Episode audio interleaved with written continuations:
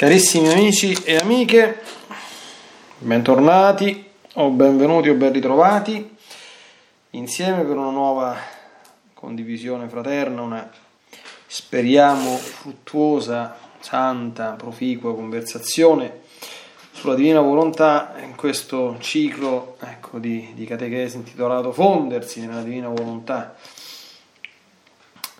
E siamo giunti alla puntata numero 15 se non vado errato e proseguiamo ancora, siamo ancora fermi al dodicesimo volume che abbiamo visto contenere molti passi ricchi di spunti inerenti alla nostra peculiare tematica, tra l'altro il fondersi nella Divina Volontà è uno degli atti più importanti e principali che si compiono in questo mondo divino e che non impariamo mai abbastanza. Ecco, io come sempre preferirei passare quanto prima, non allungare troppo le introduzioni, se non semplicemente ecco, un, un saluto alla grande Santa Teresa d'Avila che certamente come tutti i santi, almeno così dice Gesù dal cielo, sono sempre assai contenti quando si parla della divina volontà, la si condivide, la si fa conoscere perché anche a loro, a quanto Gesù dice negli scritti, ecco, ridonda un pochino di ulteriore gioia e gloria per i riverberi che gli atti compiuti da noi sulla terra in essa hanno anche nel cielo.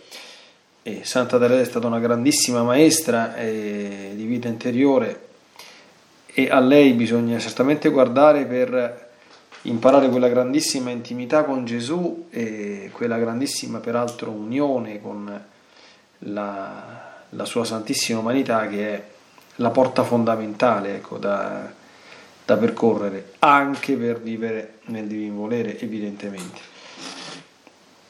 Dunque, siamo nell'odicesimo volume, cominciamo con la lettura di un brano dell'8 marzo 1921. Chiedo scusa, io purtroppo oggi ho avuto un attacco abbastanza violento di allergia, per cui eh, sia per la diretta che per la differita mi dispiace se saremo disturbati ecco, da inevitabili esigenze connesse a questo piccolo problema eh, e questa piccola diciamo crocettina quasi insignificante insomma che il Signore mi ha donato. Però chiedo perdono per, per il fastidio che eh, anche a me ma sicuramente anche a voi questo disagio comporterà 8 marzo 1921.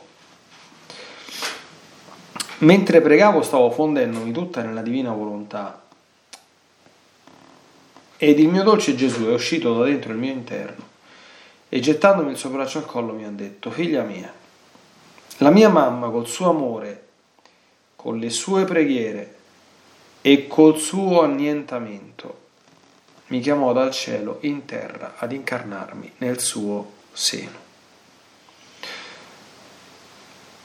Tu col tuo amore e con lo sperderti sempre nel mio volere, chiamerai la mia volontà a far vita in te sulla terra. E poi mi darai vita nelle altre creature. Ora sappi però che la mia mamma, con l'avermi chiamato dal cielo in terra del suo seno, essendo atto unico quello che fece e che non più si ripeterà, io la arricchì di tutte le grazie, la dotai di tanto amore da farla sorpassare in amore tutte le creature unite insieme. La feci primeggiare nei privilegi, nella gloria, in tutto. Potrei dire che tutto l'Eterno si ridusse a un solo punto e si versò su di lei a torrenti, a mari immensi, tanto che tutti restano al di sotto di lei. Tu col chiamare la mia volontà in te è anche atto unico. Quindi per decoro della mia volontà che deve abitare in te, devo versare tanta grazia, tanto amore da farti superare tutte le altre creature. E come la mia volontà tiene supremazia su tutto, è eterna, immensa, infinita, dove deve aver principio e compimento la vita della mia volontà, devo comunicarle alla creatura, dotarla, arricchirla delle stesse qualità della mia volontà, dandolo la supremazia su tutto.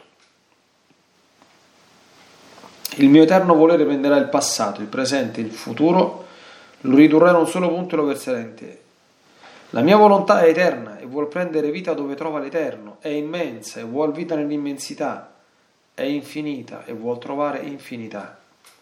Come posso trovare questo se prima non lo verso in te? Io nel sentire ciò sono rimasta spaventata e atterrita. E se l'ho scritto è perché l'ubbidienza si è imposta. E ho detto, ma Gesù che dici? Vuoi proprio confondermi ed umiliarmi fino alla polvere? Mi sento che neppure posso tollerare ciò che tu dici. Mi sento un terrore che tutta mi spaventa. E lui ha soggiunto, ciò che ti dico servirà a me stesso. È necessario la santità e dignità della mia volontà. Non mi abbasso ad abitare dove non trovo le cose che mi appartengono. Tu non sarai altro che depositare un tanto bene cui devi essere gelosa di custodire, perciò fatti coraggio e non temere. Ecco, a mio avviso è bene eh, cominciare a meditare questo, questo bellissimo scritto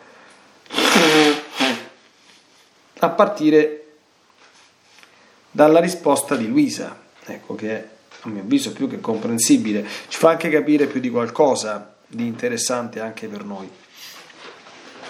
Luisa dice, ma Gesù che dici? Vuoi proprio confondermi fino a umiliarmi nella polvere?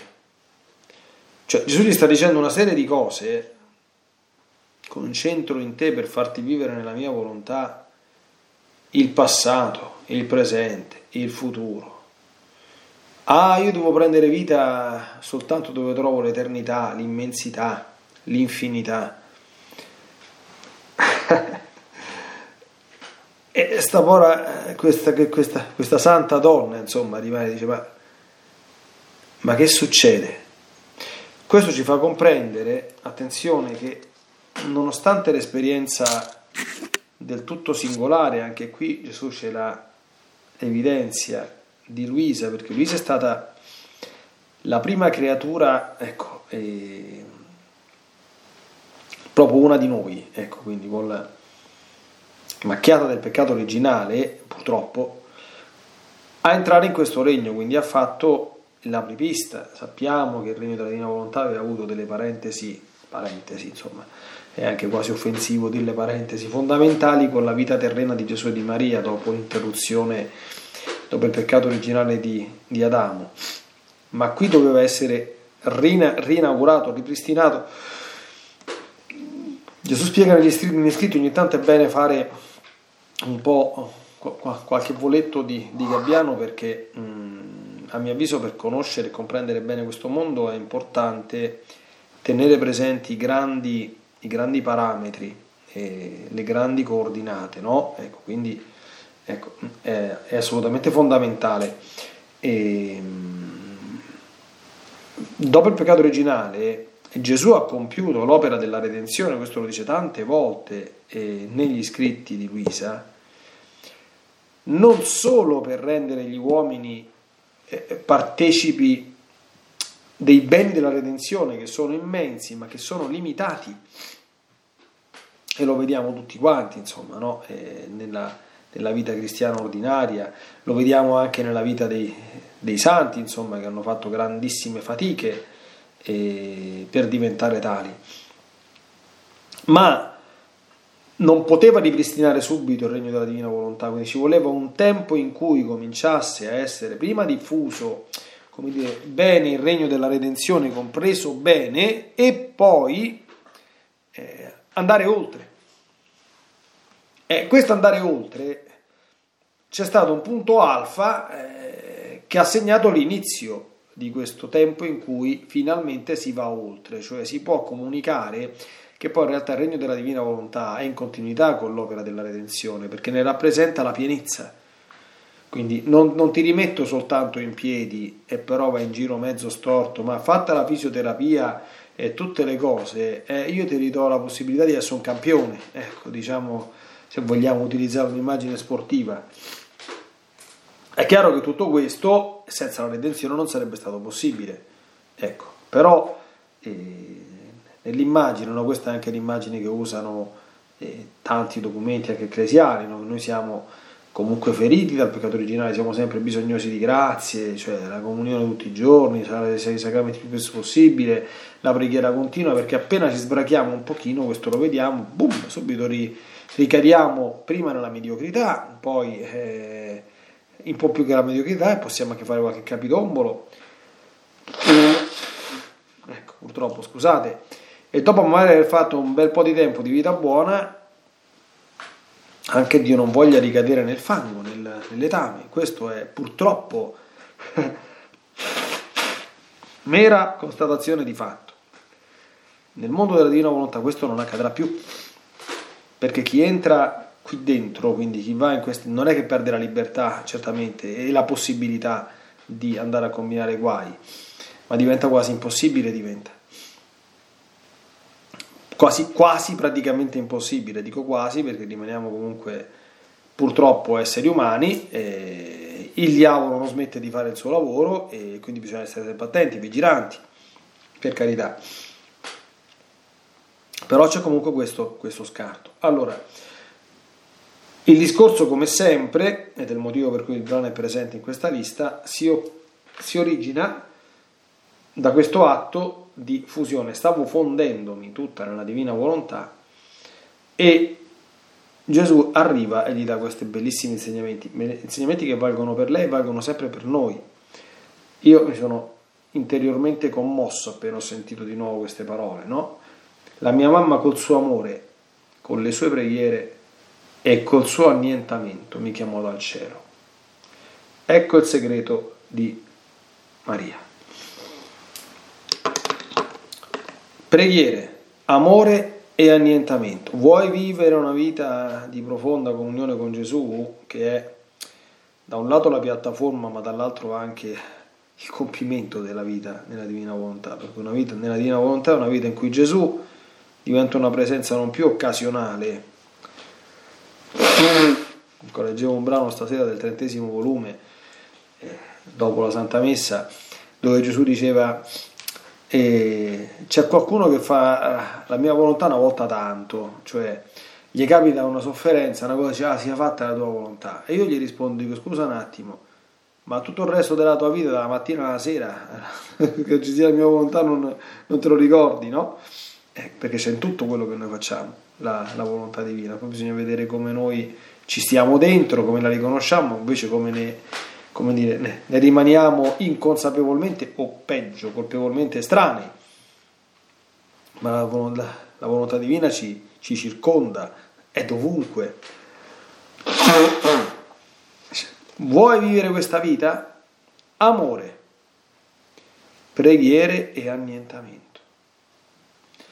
Annientamento, attenzione, da vivere davanti a Lui, cioè l'annientamento che si vive davanti a Gesù, non ha niente a che fare con con, altre volte l'ho detto, il gettarsi fango addosso, il deprimersi, l'andare a... ma è quella eh, percezione eh, intima, profonda, vera, eh, assolutamente persuasiva, d'accordo? E vissuta esclusivamente dentro la, la relazione con Gesù, cioè chi si annienta non va a dire davanti a tutti ah io sono un nulla, più il peccato, quindi, quindi faccio schifo.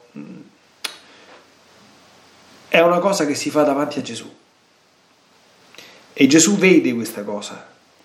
E sappiamo benissimo che quanto più noi ci annientiamo, ci abbassiamo e quindi andiamo nella verità del nostro essere, che non è una cosa brutta, la Madonna lo faceva in continuazione. Perché? Perché eh, da un punto di vista ontologico, mi si perdoni la, la parola, c'è così, cioè io se Dio non mi avesse creato, non starei qui. Se Dio non mi conservasse nell'essere, non starei qui. Se Dio non mi avesse dato l'intelligenza, non l'avesse custodita anche attraverso il funzionamento del cervello, spera, cioè se mi fosse venuto quando ero piccolino, perdonatemi, la meningite, non starei qui eccetera, eccetera, eccetera. E quando noi vediamo qualcosa di bene nel prossimo, questo vale per tutti. Noi siamo sempre portati a guardare Lui, ma guarda sempre la fonte, perché noi non abbiamo niente da noi stessi. Questo non è come dire, dice, oh mamma quanto è umile. Santa Teresa d'Avila, grande Santa Teresa, diceva che l'umiltà è verità, perché è vero, è così. Io non mi sono fatto da solo, io non mi mantengo nell'essere da solo, io non mi sono dato l'intelligenza da solo, eh, non mi sono dati i talenti di natura e di grazia, tutti ce li abbiamo, quindi ce li io, ce l'hai tu, non me li sono dati da solo. Non possiamo rendere bianco o nero il nostro capello, dice Gesù, anche se li tingiamo, se sono bianchi, sempre, sempre bianchi rimangono, perché chi si tinge i capelli si deve tingere molto spesso perché dopo un po' che la tinta si stinge oppure che li crescono sempre bianchi e diventano i capelli, no? Quindi non li possiamo trasformare, li possiamo soltanto modificare. Quindi il segreto della Madonna, questa è la norma anche per tutti quanti noi. Amore, preghiera e annientamento. Se imparassimo a vivere così, camperemo alla grande. E a Luisa, eh, tu col tuo amore e con lo sperderti sempre nel mio volere, chiamerai la mia volontà a far vita in te sulla terra e in tutti coloro che in essa vivranno. Di nuovo, qual è la cosa fondamentale? L'amore, l'amore, l'amore e l'amore. L'amore a Gesù e con lo sperderti continuamente nel divin volere. A me questa espressione piace, piace tantissimo, no? perché sperdersi è una amplificazione, è un caricamento già del perdersi, no? Altre volte ho detto, quando uno è innamorato proprio di brutto, anche umanamente parlando, si dice che è innamorato perso, o che ha perso la testa o che sta perso, si diceva tra noi quando eravamo giovanotti. Quello si dice anche, non so se, se si può dire, perché ogni tanto io uso delle espressioni un po' del, del, del passato, ancora mi dice, magari questo non si può tanto dire, io guardate, non, non direi mai una parolaccia o una sconvenienza volontariamente, quindi se dovesse succedere è perché non mi rendo conto, eh, devo confessare queste mie miserie di, di quello che dico, no? Alle persone diciamo quello sta perso, ha sbroccato, si diceva così quando stava proprio completamente innamorato di qualcuna o di qualcuno. Sperdersi in questo modo, cioè eh, se uno voleva far perdere la testa alla, alla Madonna, bastava che gli nominasse divina volontà. Cioè, capito? Cioè, se tu gli nominavi la Madonna divina volontà, quello non capiva più niente D'accordo? Cioè, la divina volontà, fermi tutti. D'accordo? Ecco.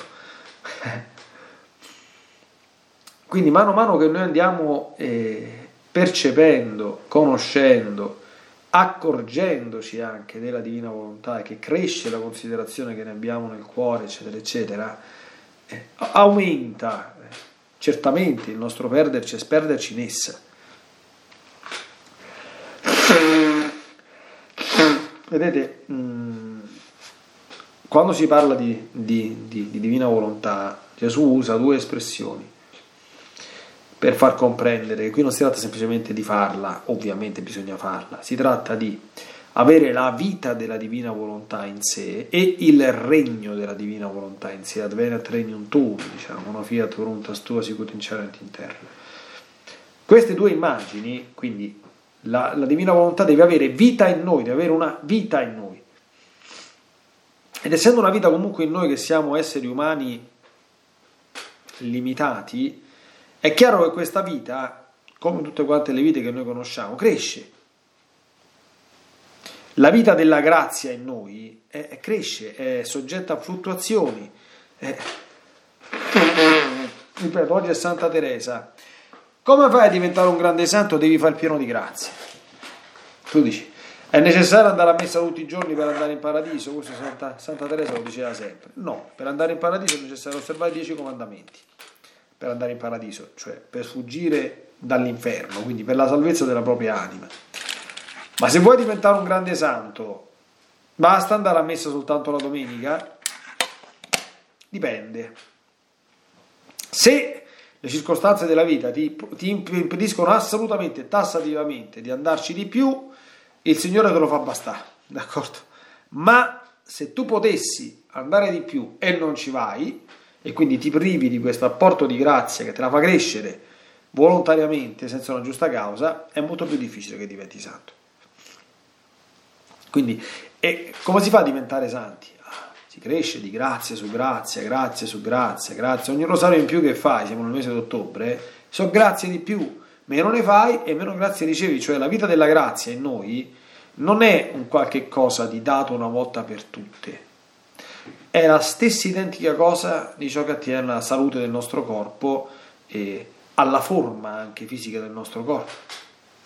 Non è una cosa già data per sempre, perché tu stai bene, dipende da quanto mangi, dipende da, dal tuo stato di, di, di salute, dipende dal movimento che fai, dalla vita sana che fai, dalle abitudini di vita sana che hai. E quindi è chiaro che eh, gradualmente può andare, puoi sentirti, puoi avere un tenore di vita sempre tonico, sempre migliore, oppure degradarti, degradarti, degradarti, insomma cominciare anche a causare danni alla salute. Non possiamo e non dobbiamo meravigliarci di queste cose. La divina volontà è la stessa cosa, non è un qualche realtà che è dato una volta per sempre. Non mi ricordo se l'altra volta, credo, credo di sì, no? Eh, cioè, se uno fa 100 atti di fusione al giorno, eh, o 100 atti di volontà al giorno, recentemente ho commentato uno scritto di questo, non mi ricordo se era in questo ciclo di catechesi o nelle meditazioni di una volontà, ma proprio Gesù diceva così, cioè è la stessa cosa fare 100 atti di divina volontà o di fusione oppure farne uno? No, non lo è. Questo non ci deve prendere l'ansia eh, di, disordinata, di ah, però devo sapere che non lo è. È la stessa cosa, che ne so, uno fa un'elemosina. È la stessa cosa dare un euro o 100 euro? No, non lo è. Dice, ma comunque un euro glielo date è meglio che niente. Certo che è meglio che niente, ma 100 euro non è la stessa cosa che un euro. Punto. è ovvio. È la stessa cosa fare un'opera di carità o non farla? No, non è la stessa cosa. È una stessa cosa trascorrere il sabato sera, per chi è folle come Don Leonardo, eh, a stare tre ore in chiesa a pregare oppure andare a mangiare la pizza e andare al cinema? No, non è la stessa cosa. Non c'è niente di male andare a mangiare la pizza e andare al cinema, eh, per carità eh, piace tanto anche a me, e rarissime volte in cui è possibile farlo, però è chiaro che non è la stessa cosa. Questo dobbiamo, dobbiamo comprenderlo, quindi la divina volontà è una vita che inizia in noi, quindi come una vita, con un concepimento, con una nascita, con una crescita, sempre nello scritto che ho letto questa sera, eh, Gesù spiega benissimo, no? E pensiamo durante le trasformazioni che c'è la nostra vita umana. Nove mesi nel grembo della mamma, poi usciamo attaccati al seno della mamma, custoditi, protetti, tutto quanto. Poi cominciamo a mangiare e poi cominciamo a camminare. Ecco, nel giro di un paio d'anni dal concepimento ci abbiamo già avuto tre trasformazioni, d'accordo? Dal grembo neonati e che cominciamo a camminare con le gambe nostre e a mangiare. Pensiamo a tutto il resto della, della vita. Così è nella vita, nella divina volontà. È, un, come dire, è, un, è una corsa che comincia, è un cammino che inizia, è un regno, cioè la stessa cosa è l'idea del, del regno, no? Cioè, eh, il regno non è qualcosa di dato una volta per tutte. Se si legge la vita, se si leggono i documenti della, della Chiesa, eh, si dice per esempio nel Roman Gentium che il regno di Dio inizia nella Chiesa cattolica, cioè se uno dice c'è un posto dove posso entrare in contatto con il regno di Dio, il posto c'è, è la Chiesa cattolica, che è l'inizio del regno, di un regno che sta in via di instaurazione e in via di sviluppo che è un regno che tu puoi vedere ben consolidato nella vita di un santo, poco consolidato nella vita di un peccatore. Questo è evidente. Questo. Quindi è fondamentale per noi che comprendiamo che ci stanno delle dinamiche che anche questo mondo, che è un mondo tutto quanto divino, però è un mondo tutto quanto divino che cala dentro la nostra realtà umana e che è quindi soggetto evidentemente a tutte quante le, le leggi di crescita ordinarie. L'altra cosa, scusate che qui peggio del previsto, pazienza e fiat anche in questo. L'altra cosa fondamentale è che noi, questo anche penso che dobbiamo mettercelo tanto bene in testa, gli effetti spirituali noi ordinariamente non li percepiamo. Quando Gesù gli dice, adesso commenteremo, ah io in te devo creare l'eterno, l'immenso e l'infinito, se no non ci vengo, non posso mettere la mia volontà dove non c'è qualche cosa che mi assomiglia. Lui reagisce dicendo, ma che dici? Perché reagisce così? Perché dice, ma io tutto questo eterno, questo infinito, questo immenso, mica, cioè, dove sta? Io mi sento una pora una poretta, una pora donna, dov'è sta roba qui? Normale. Cioè, muovendoci operando in questo mondo, noi percepiamo della sua presenza soltanto degli effetti indiretti, non diretti. Mi spiego se tu cominci, se la vita della divina volontà comincia a venire in te, è chiaro che tu, l'ho tante volte, sperimenterai dei benefici interiori abbastanza eh, evidenti. Se sei agitato ti sei dato una bella calmata, d'accordo? Stai meno agitato, stai meno nervoso, eh, non stai ordinariamente depresso, stai fondamentalmente nella gioia, ti interfacci in una maniera più propositiva con le circostanze della vita perché sai e mano a mano lo acquisisci sempre di più che gli passa la volontà di Dio che devi accogliere a cui ti devi uniformare a cui ti devi abbandonare quindi queste cose ci sono. Ma cose grosse quanto una casa cioè che per esempio quando io faccio un atto nella divina volontà Gesù dice entro nell'eternità e attraverso quell'atto io porto dei benefici alle generazioni passate, a quelle future, a quelle presenti, addirittura in paradiso, io non mi sono mai accorto di niente. Se qualcuno si è accorto di qualcosa, ecco, dopo che qui ci stanno tre dirette in corso, scriva un commento, io me ne sono accorto, eh, oppure insomma mi mandi, mi mandi una mail poi insomma se Così come chi di noi si rende conto di quello che accade nella nostra anima quando facciamo una confessione, che il sacerdote ci dà la grazia sacramentale e dice io ti assolvo. Nessuno. O quando la nostra casa viene benedetta. Niente. O la macchina benedetta. Niente. O la tua persona benedetta. Ti sembra che non è successo niente? Possiamo andare avanti a tempo indeterminato, la cosa più grande che esiste in questo mondo, la messa se non c'è stato qualche squarcio di cielo, qualche grazia straordinaria che fa il Signore, come ha fatto con alcuni santi o in alcuni miracoli eucaristici, non ti sembra che è successo niente.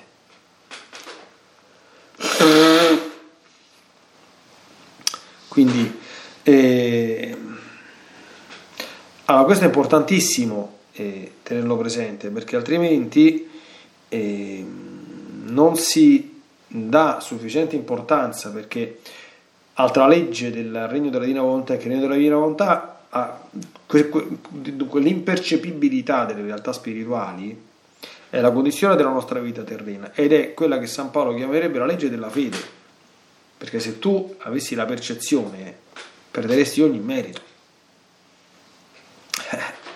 perché il merito della fede è che tu fai delle cose perché ci credi senza averne dei riscontri che dici ammazza è proprio così hai dei segni che dovrebbe essere così, ma non c'hai le prove che è proprio così, e eh, se no la fede è finita. ma Dio ha stabilito che noi siamo salvati attraverso la fede e quindi ci mette in condizione necessariamente di esercitarla. E nella divina volontà, non so che la fede si esercita, la fede si esercita uff, in sommo grado. Ecco.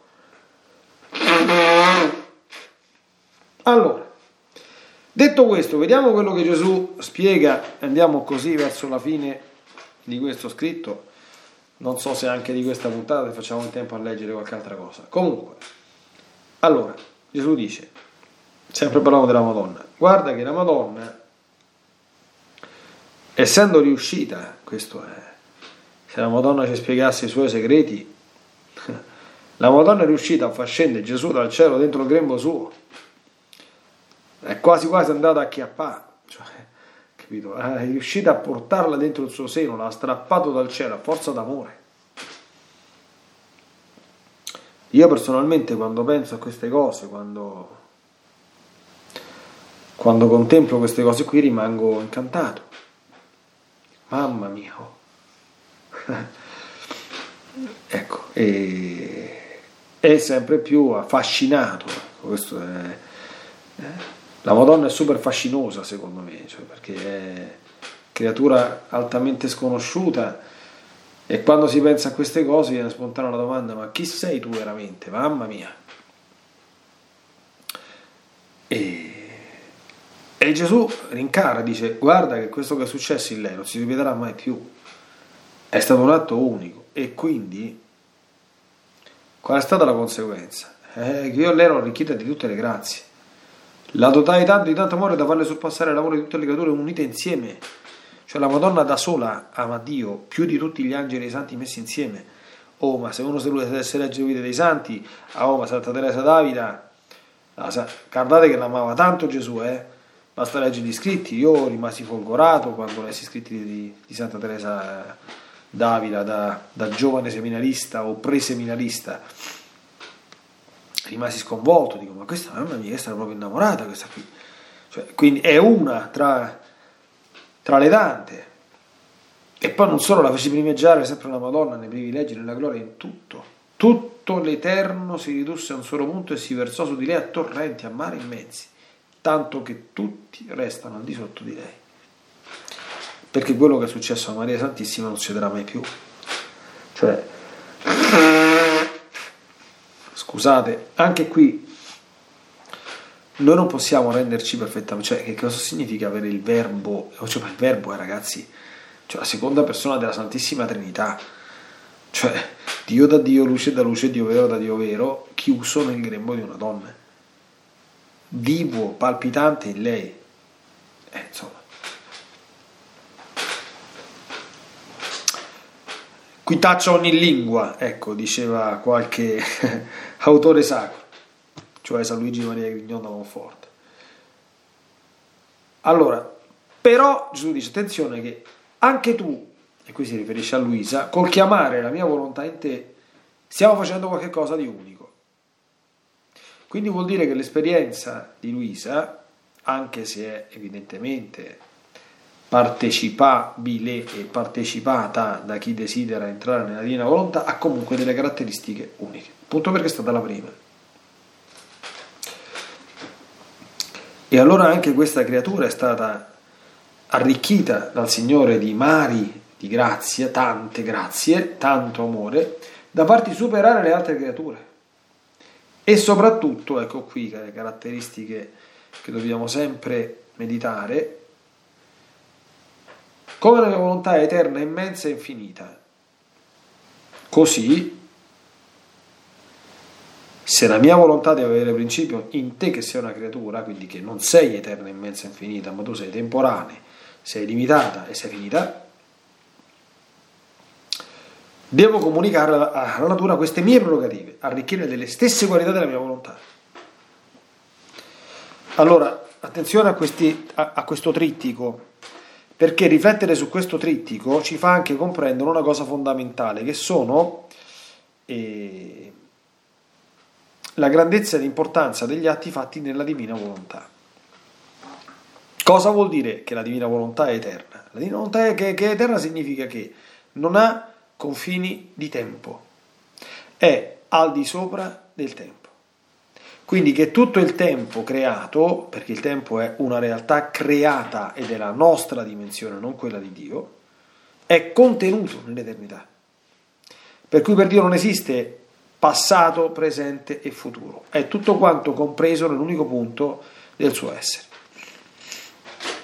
Ecco perché quando io faccio un atto nella divina volontà, dice Gesù, entra nella mia divina volontà, io posso andare a mettere il mio ti amo, cominciare a fare un volo intertemporale, infinito, cioè, capito, in un attimo, io mi trovo all'ultimo istante della, della, della storia, semplicemente se mi sono unito alla divina volontà, perché entro nel suo mondo, nella sua dimensione, che è eterna, immensa. Noi purtroppo non studiamo più il catechismo di San Pio X. Eh, io non voglio, insomma, per carità, passare per retrogrado o, quello che vuoi, però io sinceramente quando leggo delle cose eh, nel catechismo di San Pio X, che magari da qualcuno è accusato di essere, questa una, una frase slogan degli ultimi ormai 40-50 anni, nozionistico, Però lì trovo scritto che significa che Dio è immenso, e quindi così capisci anche che significa che la volontà di Dio è immensa.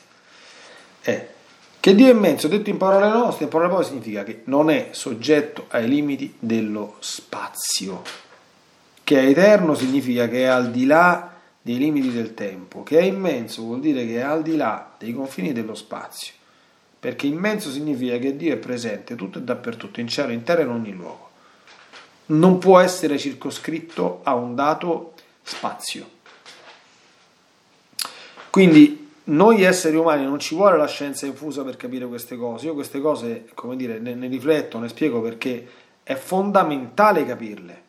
Cioè, non ci vuole Kant che fece tutte quante le sue lucubrazioni alcune delle quali giuste, anche se poi è un illuminista, quindi ecco, sulla spazio-temporalità degli esseri umani. Ma cioè che io sia circoscritto dallo spazio e del tempo è evidentissimo. Io adesso mi trovo in un luogo ben preciso, d'accordo? Che è quello dove, dove, dove sto. Chi vedrà il chi sta seguendo in diretta sa che io in questo momento sto qui, dove, dove, mi vedono attraverso Facebook, attraverso YouTube o Instagram chi vedrà il video in differita sa che all'ora in cui questo, questo, questo video è stato registrato io stavo qui, non c'è nessun dubbio, e non sto altrove, d'accordo?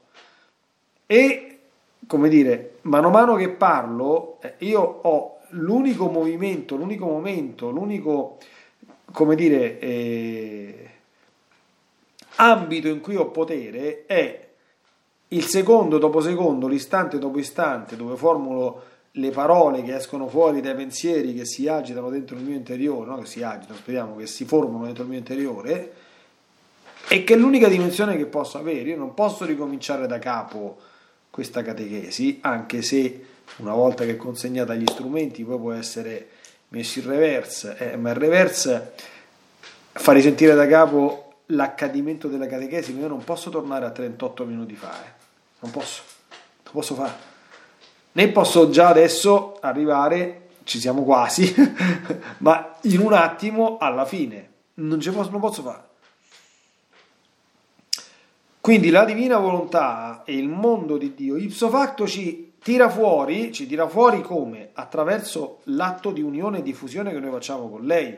Perché è chiaro che io rimango nel tempo e nello spazio, ma appena mi fondo con la divina volontà, anche se non mi rendo conto di niente, io sto fuori di questi confini. Per questo che Gesù dice chi opera nella mia volontà fa le stesse cose che faccio io, partecipa alla creazione, e, e, cioè per capire qualcosa di questa dinamica di cui non abbiamo percezione sensibile, è necessario approfondire questi punti. E poi è infinita, quindi è eterna, è immensa ed è infinita, cioè non finita, quindi non soggetta, cioè noi siamo finiti sotto tantissimi punti, punti, punti di vista, Dio non lo è. e la sua volontà non lo è. Ecco. Oh. E quindi la mia volontà eterna vuole prendere vita dove, dove l'eterno, è immensa e vuole la vita nell'immensità, è infinita e vuole trovare l'infinità. Quindi perché, quindi Gesù dice, in te io ho fatto questo. Questa è la peculiarità che dice di realizzare nella prima creatura che deve vivere questa cosa, io devo mettergli, senza che se ne accorga, come prerequisito, diciamo così, per l'accoglienza di questa vita, queste dimensioni in cui io vivo, perché altrimenti non ci posso venire.